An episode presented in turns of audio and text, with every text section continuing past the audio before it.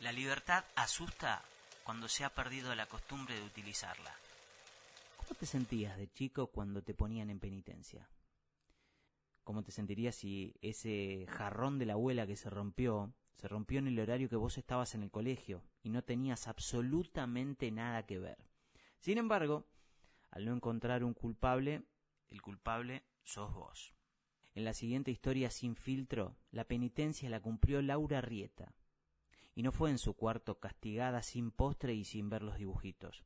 Fue en una cárcel en otra provincia, lejos de su familia y sus amigos. Y te anticipo que no la culparon por romper un jarrón de la abuela. La culparon por firmar un papel como gestora, algo que hacía a diario. La acusaron y la encerraron como líder de una banda narco. Capítulo 4. Laura. Presa por error. Hola, Me llamo Mariano Carcasia. soy periodista. Realicé este podcast porque tengo ganas de charlar con gente que tenga vivencias interesantes para contarme. Quiero que me cuenten todo. A mis entrevistados solo les pongo una condición. Hablar sin filtros. Sin filtro. Voy a recorrer caminos oscuros, angustiantes, esperanzadores y hermosos. Esto es. Sin filtro. Historias, anécdotas, teorías, vivencias, experiencias, testimonios, casos reales, aventuras, dolencias, miedos, alegrías, lugares, personas, enfermedades, diagnósticos, todo. Sin, sin filtro. Hacé clic en el botón seguir y Spotify te avisa cada vez que subo contenido. Contame, desde el inicio, desde el minuto uno, ¿qué fue lo que pasó? Esto inicia así. Un señor viene a mi oficina a hacer un trámite como el que hacían todas las personas que, que venían a hacer ese trámite, que se llama trámite de certificado de transporte, Sí. ruta.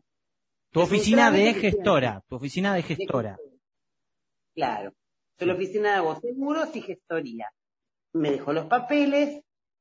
En el medio me llama por teléfono una especie de jefe de él, o un socio o algo, pidiéndome que por favor se lo haga rápido, que no me demore, que lo necesitaban urgente.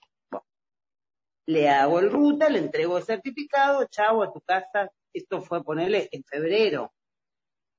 En abril, una noche vuelvo de trabajar, estaba cocinando acá en mi casa, me suena el celular, como once y pico de la noche, un número desconocido, yo atiendo y me dicen, estamos en la puerta de su local, vamos a allanar porque necesitamos documentación de unos clientes suyos y me nombra una lista de personas. Bueno, me nombra a este señor y me, al que había venido a hacer el trámite y me nombra a otro que yo tenía clientes con esos apellidos. Eh, yo llegué al lugar con la policía porque llamé al 911 le comenté que me venían a, que era la gendarmería, que me querían entrar a la oficina, pero tenía miedo de llegar sola. Ah, claro. Ustedes no me acompañan, le digo al, al, al 911, no me acompañan y me esperan por las dudas que sean ladrones. Fui, les abrí, era un operativo gigante, creo que eran por lo menos más de 20 gendarmes, camionetas, qué sé yo. Dos de la mañana seguíamos igual, yo encima yo buscaba los papeles que me estaban pidiendo y yo no tenía nada. Y les decía no tengo nada, y buscaba por los mails, no tengo nada. Bueno, mi hija vino conmigo a la oficina, como a las dos de la mañana le digo, andate a casa, que cuando esta gente se vaya me voy para casa. ¿El clima que era? ¿Era hostil el clima? O sea, estaban lo- los gendarmes estaban mala onda o, o, o vos en un momento negociaste la buena onda? De hecho, de hecho hasta les ve mate en un momento, pasaban las horas, las horas, las horas, eh, todo bien. Nadie me decía nada, o sea, yo decía, ¿por qué tanto? O sea, no me no buscaban nada. No me no abrieron un cajón. O sea, a mí me parecía raro. Pasa la noche, yo le dije, yo me tengo que ir, yo tengo que trabajar mañana todo el día, no puedo estar sin dormir. Usted no se puede ir. ¿Cómo no me puede ir? No, no se puede ir, entreguéme el teléfono, me sacaron una computadora. Dice, usted tiene que acompañarnos. ¿A dónde? A declarar. ¿A declarar qué? Lo que sabe. Me suben a la camioneta de gendarmería, me llevan a gendarmería que está en retiro y ahí me esposan. Cuando me bajan me esposan, ya como una delincuente. Te. Claro. Me, me ponen las esposas, Ahora, cuando te, cuando te esposan, ¿vos ya notaste que algo raro pasaba o hasta ahí tratabas que, pensabas No, que era una sí. confusión? No, ahí yo ya veía que algo pasaba. Cuando yo llego ahí contra la pared, fotos, o sea, lo- las huellas, tocantianito, la foto escrachada. Esto que vos me decís es retiro, ¿no, Lau? Esto es Retiro. retiro. En retiro. Sí. ¿Cuánto tiempo estuviste en retiro? Estuve desde las siete y pico de la mañana que llegamos Sí. hasta el otro día a las cuatro de la madrugada. En un En calabozo. un calabozo, sí, ¿Sola? Uno por uno con otra chica. A mí me secuestran prácticamente, porque si me incomunican, no me dejan llamar a nadie. No había testigos de dónde me llamaban, de dónde me llevaban. Sí. Eh, nadie sabía dónde estaba. Me arrancaron de mi familia en un segundo, de mi vida, y, pero siempre tuve en claro qué, qué era lo que estaba pasando. Ahora, Laura, Claro. escúchame, escúchame. eh, Laura, vamos, vamos cronológicamente. Sí. De tu oficina a retiro. ¿Qué pasa esa noche a las 4 de la mañana cuando te dicen subite a un micro y eh, subite a algún camión de la gendarmería, imagino, y te trasladan a Un Corrientes? micro. A un micro. No me dicen a dónde, me dicen vamos a ir a declarar, me meten en un micro con 18 tipos y por cada persona que íbamos arriba del micro detenidos, iban dos gendarmes apuntándonos. Y no podíamos levantar la cabeza del suelo, eh, sin comer, sin tomar agua. Mientras tanto, mientras tanto, mi familia me empieza a buscar Claro. mis amigos, empieza a correr la bola, se juntan 25 personas en la puerta de gendarmería de ahí, de retiro, a pedir que le rindan explicaciones de dónde me habían llevado. Así que, bueno, esto fue, esto pasó un lunes a las 11 de la noche y después a la mañana me llevan a declarar. Cuando salgo a declarar me encuentro que en la puerta estaban todos los medios de todos lados, fotos, todo un acting, Ahora, para, para. eh, eh, este mega operativo que vos decís que estaba, todo el acting, ¿qué estaba? O sea, ¿cuál era lo que estaban informando los medios? Estaban diciendo, acá están los, los narcotraficantes, ¿los encontramos? salió en todos los medios, en todos los diarios, eh, se, se atrapó a la mayor banda de narcotraficantes, con las fotos así, encapuchados, con la cabeza para abajo, todo como se ve en la tele, que vos decís, hijo de puta, mira esto, mira estos narcos. Me le- cuando me leen los cargos me dicen, la jefa de una asociación ilícita dedicada al narcotráfico, y era la pena más alta que le cabía a todos los que estamos de adentro, 15 años de prisión. ¿A vos eras jefa de, de la banda, supuestamente? Claro, jefa de una banda de narcotráfico y, y con asociación ilícita. ¿Y ahí qué, qué pasó por tu cabeza? ¿Lloraste? ¿Qué hiciste? Yo me paré, no, no, no sé. Yo creo que te puede llegar a volver loco en un segundo. Que no. Está bien, pero ahora a Bien. vos te leen, a vos te leen esos cargos, te dicen cabecilla de banda, que sos la, la- la- o sea, sos la, la jefa de la banda, narcotraficante, ta ta ta ta ta ta. ¿Vos qué haces? ¿Cuál es tu reacción en el momento? Me, me, me, me contactan con un abogado que era un pibito recién recibido y, y me dicen, este es tu abogado y yo cuando me dicen eso me paro, lo miro al flaco y yo empecé eh, a moverme por todos lados, yo me estaba, me estaba volviendo loca. Digo, esto es una locura, esa no soy yo. Mm, Me viene a ver el abogado y me indica que me van a trasladar a la- dentro de la provincia de Corrientes al, al pueblo mm, Paso de los Libres. Bueno, llegás a Paso de los Libres. ¿Qué, qué, qué es lo que pasa? ¿Dónde te ubican? ¿Qué, qué, Ahí se ubican en un calabozo, una cárcel común, con presas. Pues cuando había momentos en que era una, una celda de tres por tres. A mí me había tocado dormir en el suelo con él. Dormí cuatro meses en el piso tirada. Oh. Eh, ¿cómo, ¿Cómo era un día ahí adentro? Eh, las 24 horas en el mismo lugar, sin moverte de ese cuadrado. Había un patio, pero se podía salir 10 minutos a la mañana y 10 minutos a la tarde. ¿Y el clima con las otras presas, cómo, cómo era? ¿Era, era bueno? ¿A veces era hostil? No, era insoportable, porque estabas conviviendo constantemente con gente que tenía mala vida, o sea, que estaban acostumbrados para plantarse de mano por cualquier cosa, pelear, a, a ganarse las cosas. a Sí, peleando a la fuerza. La fuerza. Conmigo no se metían mucho, por suerte, porque aparentemente todo el mundo le daba lástima, en mi caso, Oh. porque veían que yo no, no era el palo ese, que no tenía nada que ver, Y, y, yo nunca me metí con nadie, siempre traté de ayudar a las que estaban ahí adentro, sin importarme quiénes eran y qué habían hecho, nunca les preguntaba qué habían hecho. O sea, lo que, lo que sí viví horrible, horrible fue escuchar, porque al lado de la, estaba el calabozo de mujeres y el calabozo de hombres al lado. Ah, ¿había hombres también? Sí, habían hombres. En el calabozo de los hombres eh, había entrado un chico chiquito de 18 años recién cumplidos, un nene, un bebote, un nenito de mamá. Nada, lo violaron los precios a la noche. Y yo escuché todo, todo. Cómo abusaban del nene, cómo gritaba, no aparece, golpeaba con la reja con una cosa para que escuchen los gendarmes que vengan, no, esta, esa noche no había nadie.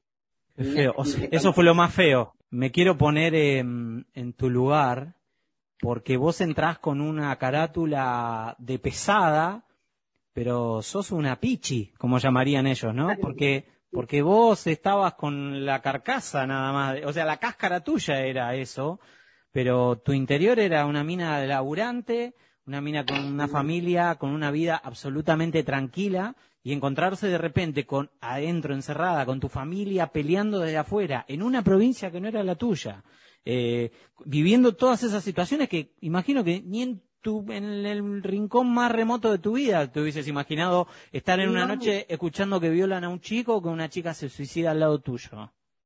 No, no, no, no, y, eso, eh, o sea, por eso te digo, lo más crudo es, son las realidades del otro, ¿no? Yo lo que sentí todo el tiempo, qué vida linda que tenía. Claro. Que tengo, ¿no? Porque yo no pensaba en que tenía. Qué linda vida tengo. Vos estabas en corriente porque ahí había iniciado la causa. Claro, la primera causa, la que esa que inicia el cuerpo número uno, eh, inicia en corriente. Y de ahí es que eh, empiezan a hacer la seguidilla y termina desencadenándose con gente de Buenos Aires, pero que, que algo tenían que ver con, con aquella primera causa, que el primer camión que... De hecho, a ver, hay algo puntual en esto. Yo le hice el trámite a un narcotraficante, ponele, sin saber que era un narcotraficante, lógico. Sí, sí. A un camión que supuestamente iba a transportar droga. Bueno, el camión al que yo le hice el trámite no existe. No está en ninguna parte del expediente. Ah. No figura. Yo no le hice el trámite a ningún camión que circuló con droga. Yo le hice un trámite a una persona, pero o sea, yo le hice, encima del trámite que hice, es, un, es al vehículo, no a la persona. Capo, estabas por cómplice de un fugado, ¿no? Por, por lo que hiciste. De un fugado y de hacer un trámite a un vehículo que no está implicado en, ninguna ninguna cosa ilícita. El vehículo que yo le hice no figuró nunca. Nunca lo ah. encontraron con droga, nunca lo encontraron.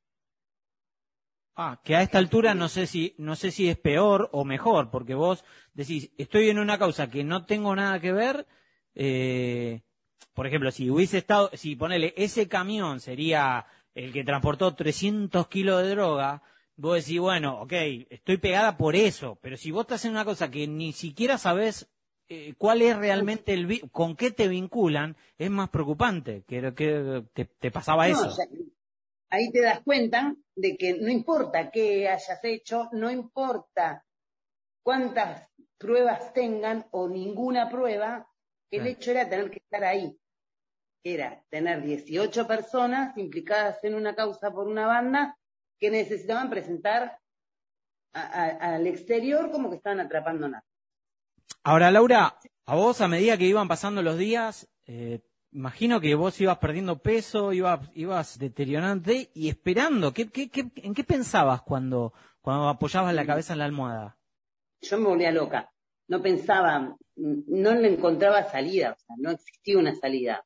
Grupos de amigos abogados, amigos de los amigos abogados, compañeros míos de militancia, de derechos humanos, Pérez Esquivel en el medio, la Acción Católica Latinoamericana pidiendo explicación, pedidos a con, con más de 500 firmas de gente conocida, Pino Solana, Salcir Argumedo, eh, un montón de gente, eh, relacionados en política pidiendo explicación de por qué tenían detenida a esta mujer, nunca jamás nadie dijo nada. Eso como llegaba quedaba ahí. Claro, no funcionaba nada, nada te sacaba de ahí. Nada. Llega un momento, después de cuatro meses, a mí me trasladan a la provincia de Corrientes, porque habíamos pedido el traslado a un lugar que se llama Pelletier, que es un instituto manejado por, por monjas, donde es una, eh, como una penitenciaría, un lugar así provincial. Salíamos en los medios, que era pública la causa, que se conocía y que había gente esperando una excepción. Entonces, como que ellos también tenían un, un peso sobre su espalda. Eh, no podían no, no decidir darme la libertad porque se les iba a hacer un quilombo. y ahora, eh, ¿cómo, ¿cómo te lo informan a vos que, que, que, te puedes ir a tu casa? No, no me informan, me toman la declaración y me dicen vamos a, a evaluarlo, lo evalúan y al otro día lo determinan. No sé qué pasó ese día, no pudieron pasarme la información. Piden que vuelvas a ir a declarar. Otra vez. Tuve que volver a ir a declarar, no sé qué me preguntaron en el medio, vuelvo a las 48 horas de nuevo, eh, viene mi abogado y me dice, te dieron la escarcelación, puedes ir a tu casa. Ay. Em, yo había adelgazado 25 kilos, me sentaba con los huesos de la cola. No teníamos sillas donde, donde estábamos, eran maderas, tablas, o sea, ah. tenía callos. O sea, no. Flaca, había adelgazado cualquier cantidad, en un huesito caminando. Eh, con, había quedado con una erupción alérgica, que no era alergia, era nervioso, un brote que me circulaba por la sangre, un espanto, em, con nada, con, con, un temblor constante, como que me temblaba el cuerpo todo el tiempo, no sé. Ay, Dios. Eh, yo creo que si no me daban la libertad en ese momento, no pasaban tres meses y me, algo me iba a pasar porque era imposible soportarlo me viene el abogado y me dice, bueno, traigo una buena y una mala, así. Em, me dice, tengo una buena y una mala. La buena es que te dan la escarcelación, que te va. Y la mala es que tenés que poner 185 mil pesos. En ese momento, 185 mil pesos eran, estaba 20, 20 pesos el dólar, 25 pesos el dólar. Es como ahora un millón, dos millones de pesos. Sí, no sé, era una fortuna que no la teníamos que, y, que, y que era imposible, ¿viste? Cuando decís, ¿esto de dónde lo vamos a sacar? Eh, ¿Y en concepto de qué esa plata? De garantía. Ah, ah. No sé de garantía de qué. O sea, ahora la vas a buscar y está ahí la plata. ¿Podés ir a buscarla? qué hijos de puta. Que me van a devolver 185 mil pesos. O sea, no me van, no lo van a convertir nada. Claro, no, no, no, imagino que no te van a decir, ah, pará, pero ¿cuánto estaba en ese momento el dólar? No, no, no, no, esta mujer tiene que recibir dos palos, no tiene que recibir 185, no seamos hijos de puta. Logró pedir prestada y no pude irme ese día porque no estaba la plata. Y fue toda esta tarde, más toda la noche, más todo el día anterior de la mañana hasta las 11 de la mañana que se logró juntar persona por persona desde 10 pesos hasta 50 hasta para juntar para que me den la libertad. Y nada, mi hija siempre cuenta que el último día, eh, cuando estaban la, eh, nos estábamos yendo, yo iba con mi termo y dice, mi mamá paró para cebarse un mate. Paró para cebarse un mate en vez de salir corriendo. Y yo paré, me tomé el mate, tomé el mate y me quedé mirando el lugar como diciendo, no puedo creer que estuve acá. Y salí. bueno, cuando salí a la calle fue como, nada, imagínate que salía a una provincia que nunca había estado en mi vida. Sí, todo te parecía extraño. No, sabía para dónde tenía que ir. No era yo, porque no era yo, porque ya no era la misma que, que, fue a abrir la, la reja para que no se la rompan. Y mm, físicamente tampoco era yo, porque era, salió una persona menuda, chiquitita, flaquita y garbada y mm, casi pelada porque se me había caído hasta el pelo Eh, o sea, no, una sensación muy rara. Ahora vos, eh, hagamos un repaso de lo que es la actualidad corto. Eh, vos ahora estás como procesada también, en proceso de que te desvinculen de esa causa, eh, pero tenés que ir a, dar eh, tu, garantía también presencial a Corrientes. Eh, claro, se firma, era ir todos los meses tuve que ir a firmar que estaba acá, que no me había dado prófuga, sin DNI, porque cuando me soltaron de Corrientes no me dieron documento, me dijeron sale en libertad sin DNI, el DNI queda retenido. O sea que yo tenía que viajar a Corrientes todos los meses sin documento en un micro o en un avión o en lo que sea, sin DNI, llegar a la provincia, firmar, volverme sin DNI.